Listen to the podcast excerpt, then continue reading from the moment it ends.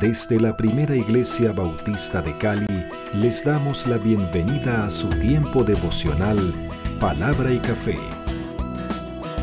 El aroma de la palabra del Señor en nuestros corazones, fortaleciendo nuestra fe. Con el pastor Richard Rodríguez, por R12 Radio. Más que radio, una voz que edifica tu vida. Bienvenidos.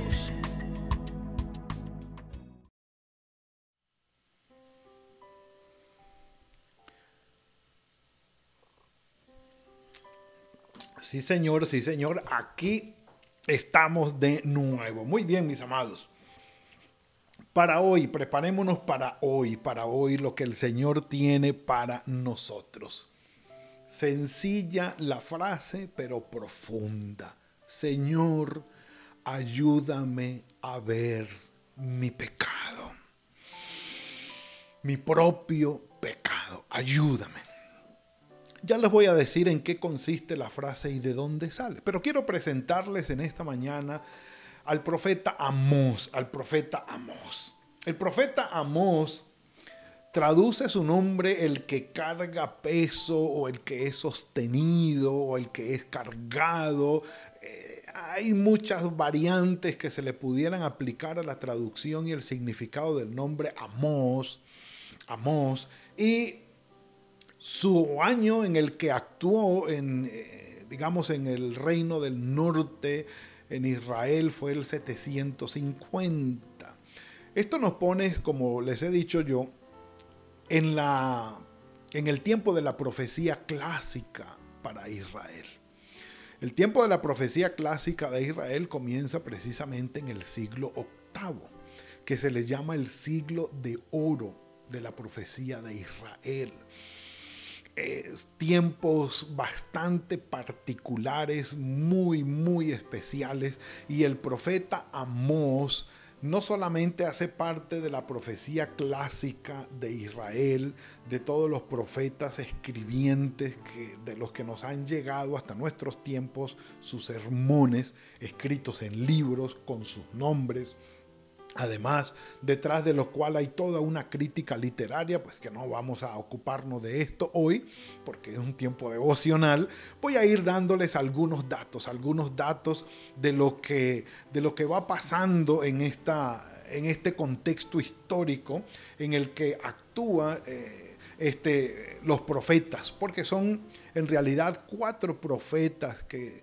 actúan en este siglo octavo antes de Cristo en un contexto muy particular en las dos naciones, es decir, al norte Israel con las diez tribus y al sur Judá con las dos, Judá y Benjamín. Bueno, pues sí, digamos básicamente dos tribus, Judá y Benjamín, con su capital en el sur, Jerusalén, con el templo y toda la cosa, y en el norte ya establecida Samaria como la capital. Ahorita vamos a ver un poco la ubicación, no os preocupéis, pero decirles que del profeta Amós fue uno de los grandes profetas del siglo octavo antes de Cristo, y ya podemos eh, clasificarlo allí, ubicarlo allí aunque él prefería, el profeta Amos, verse a sí mismo como un hombre sencillo, dedicado a sus trabajos campesinos,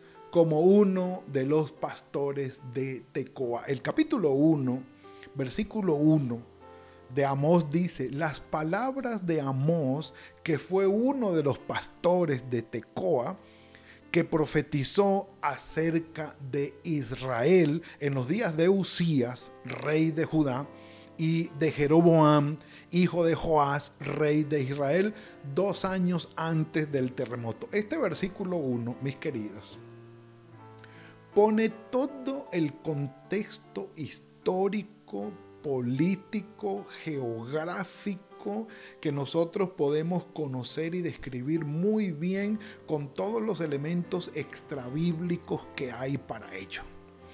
Es decir, cuando hablamos de Tecoa, por así decirlo, podemos em, ubicar geográficamente una pequeña aldea, un pequeño pueblo, como dicen los escritores, colgados en las montañas de Judea, colgado en las montañas de Judea, a nueve o diez kilómetros al sur de Jerusalén.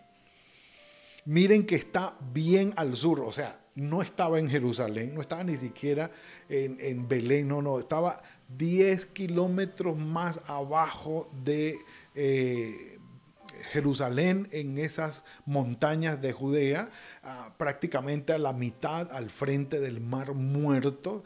Eh, si ustedes pueden ubicarlo allí en el mapa, allí está Tecoa. De allí era nuestro querido Amós. Pero cuando él dice que fue uno de los pastores de Tecoa, el término pastor que se utiliza allí no es otro que noquet, no es roí, término que no se emplea para designar a un simple pastor, sino a un propietario y criador de rebaños. Amós, pues, gozaba de una muy buena posición económica antes de ejercer su llamado a la misión profética que el Señor le encomendó. Ajá, ahora.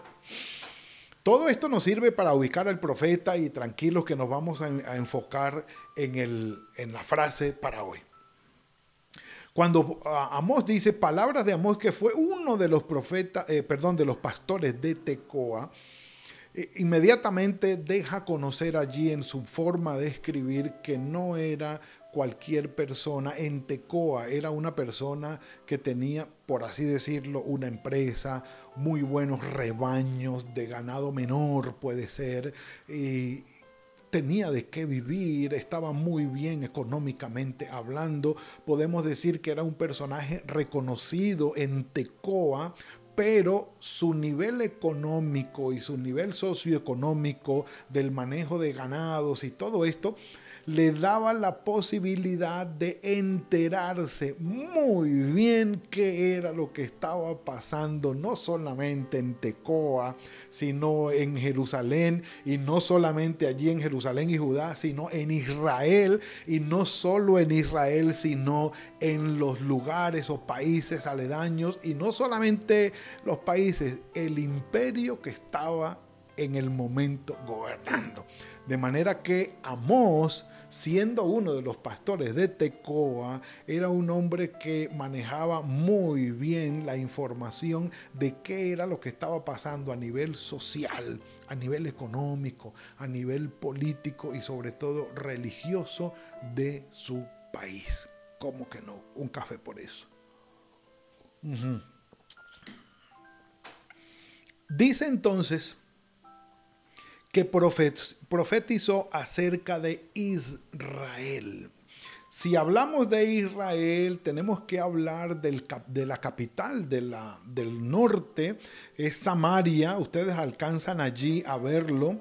Está amarillo y azul, eh, digamos los dos reinos, el azul el del norte, ah, amarillo el, de, el, el del sur Judá y Benjamín, su capital están con unas estrellas, Jerusalén al sur y Samaria al norte. Omri fue quien constituyó ya a Samaria como la capital del imperio, del, perdón, del país del norte, de las diez tribus del norte. Ahora, ¿qué decimos con esto?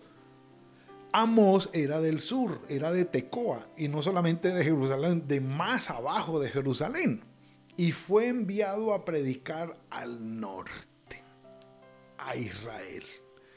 ¿Por qué hago ese énfasis? Porque mis amados, para la época no se querían.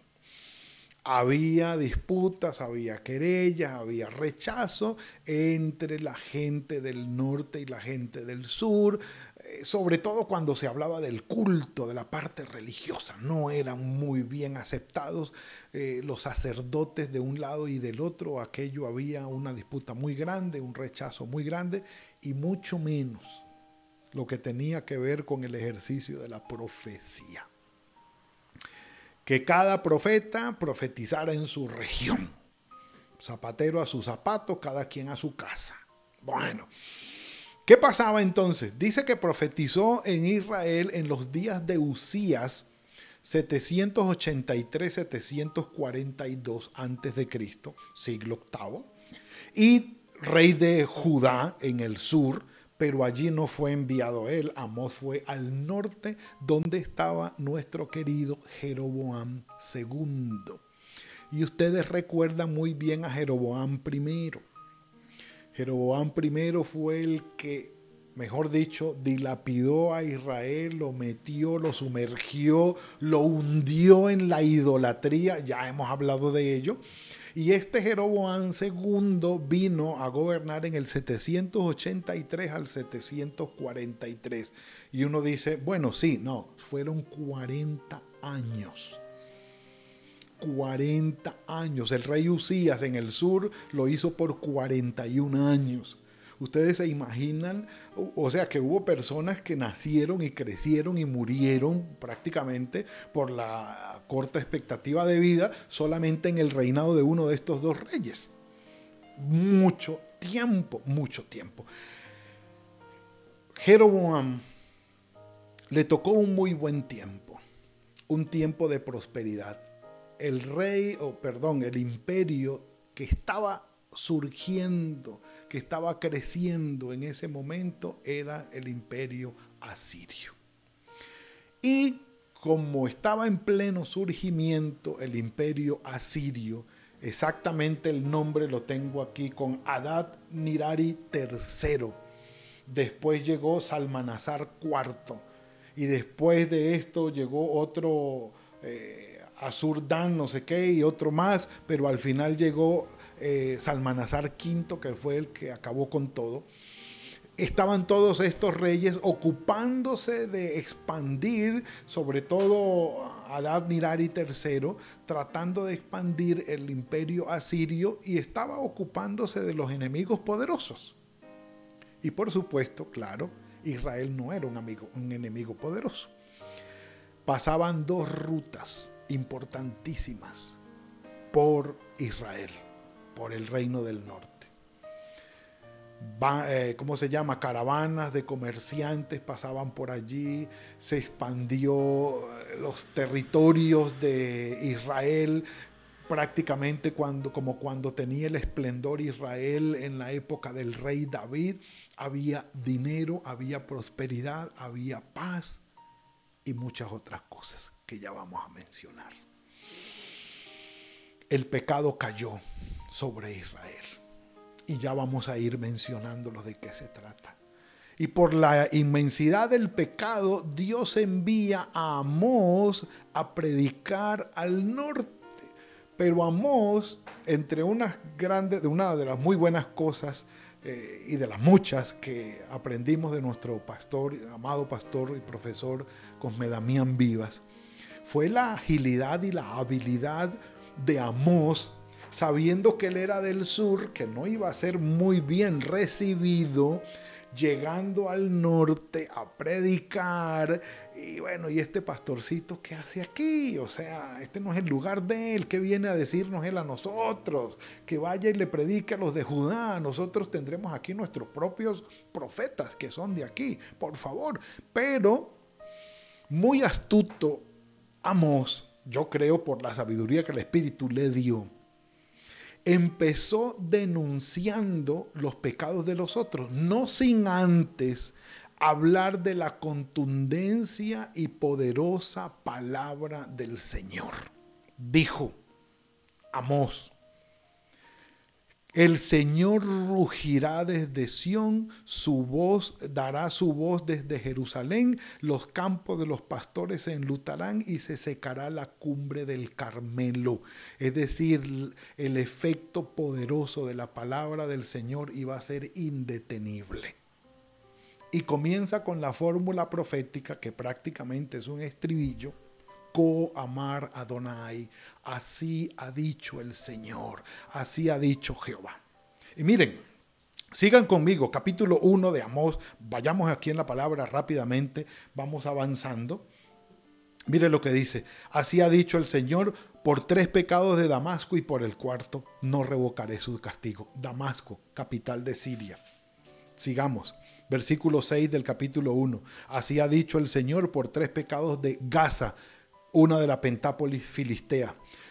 Eh, así ha dicho versículo 9 el Señor por tres pecados de Tiro, eh, ciudad del Líbano, arriba, en el norte, fuera de Israel, por supuesto. Y cada vez que seguro Amós mencionaba todo esto, iban a acercándose la gente. Sí, qué bueno, uy, sí, eh, por, decir algo, Damasco, ay, tal, tal, qué bueno, qué bueno. Por Gaza, sí, qué bien, qué bien. Por Tiro, uy, qué bueno que Dios los va a castigar. Y yo creo que la gente se le iba acercando porque Amor les estaba diciendo una profecía que ellos querían oír, eran sus enemigos clásicos.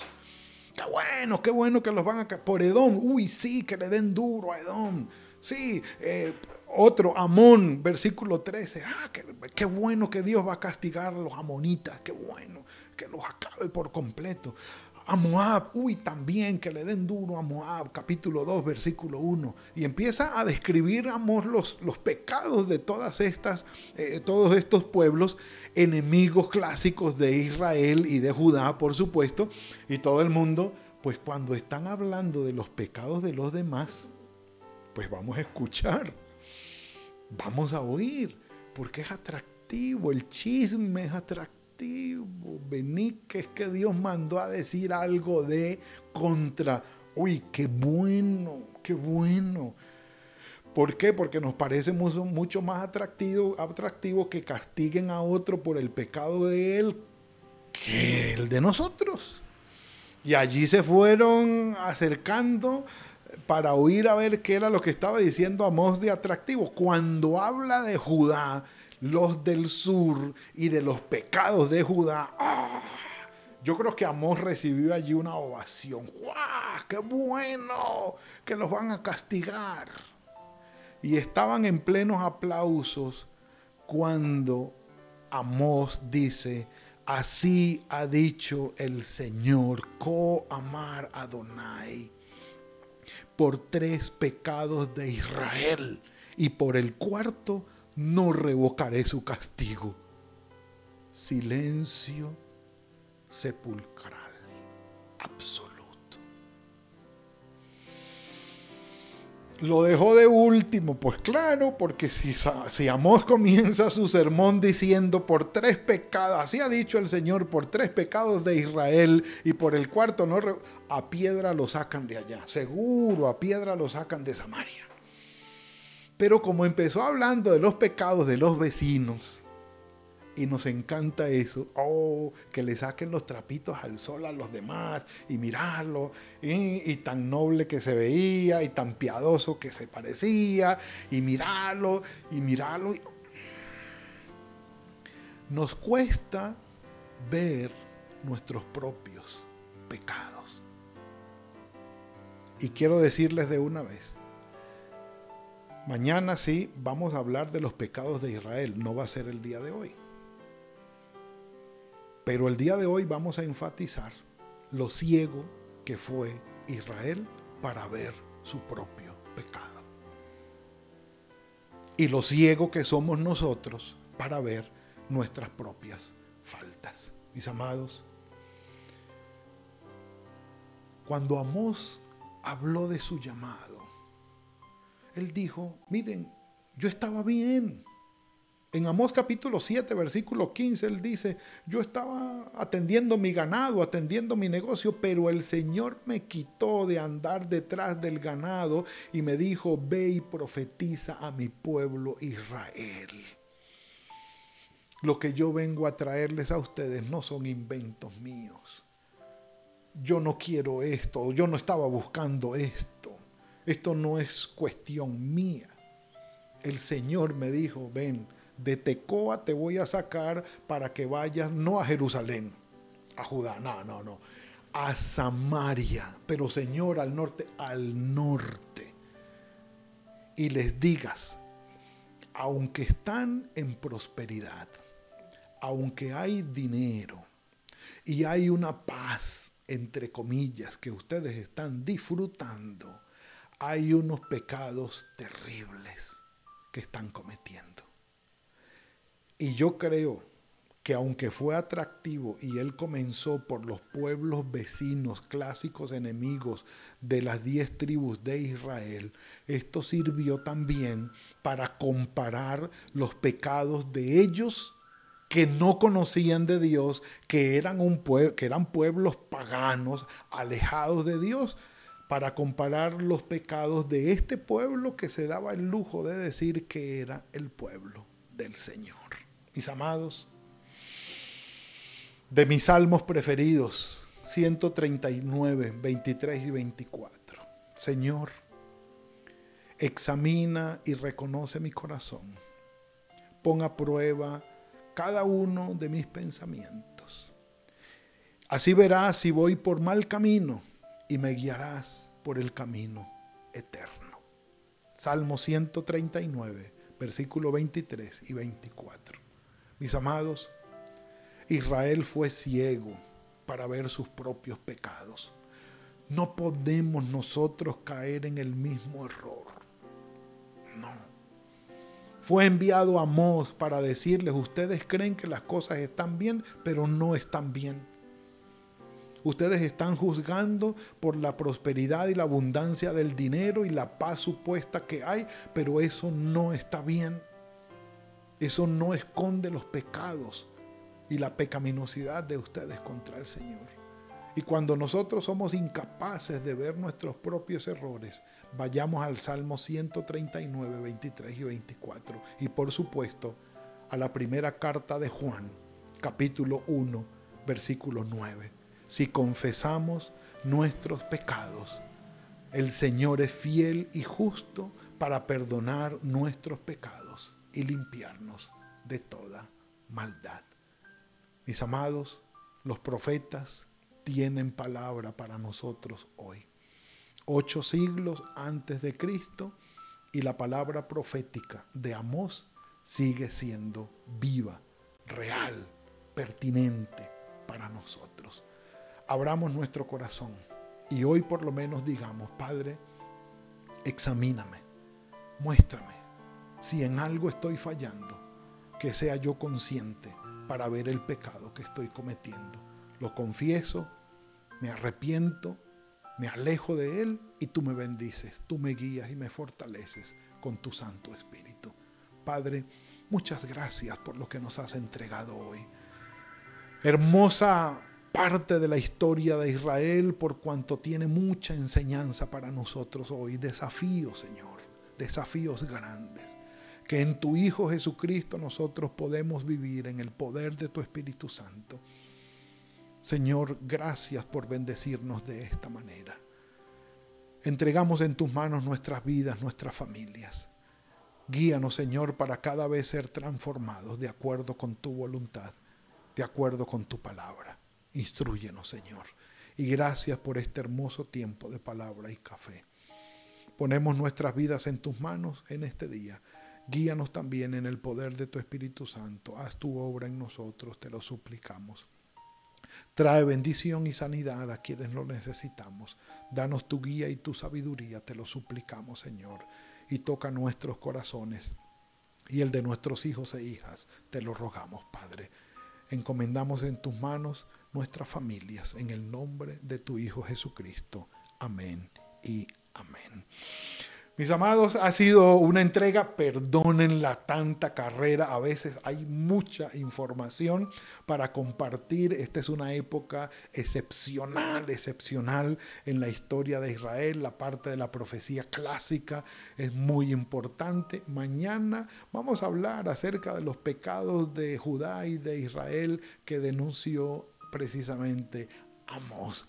Tendremos un tiempo más para ser edificados. Por hoy, que tengan muy buen día, que el Señor los guíe, que el Señor los guarde, que haga fructífero el trabajo de sus manos y nos veremos mañana a las 7 de la mañana en Palabra y Café. Gracias por compartir con nosotros este espacio de Palabra y Café. Hasta una próxima oportunidad por R12 Radio. Más que radio, una voz que edifica tu vida. Que Dios les bendiga.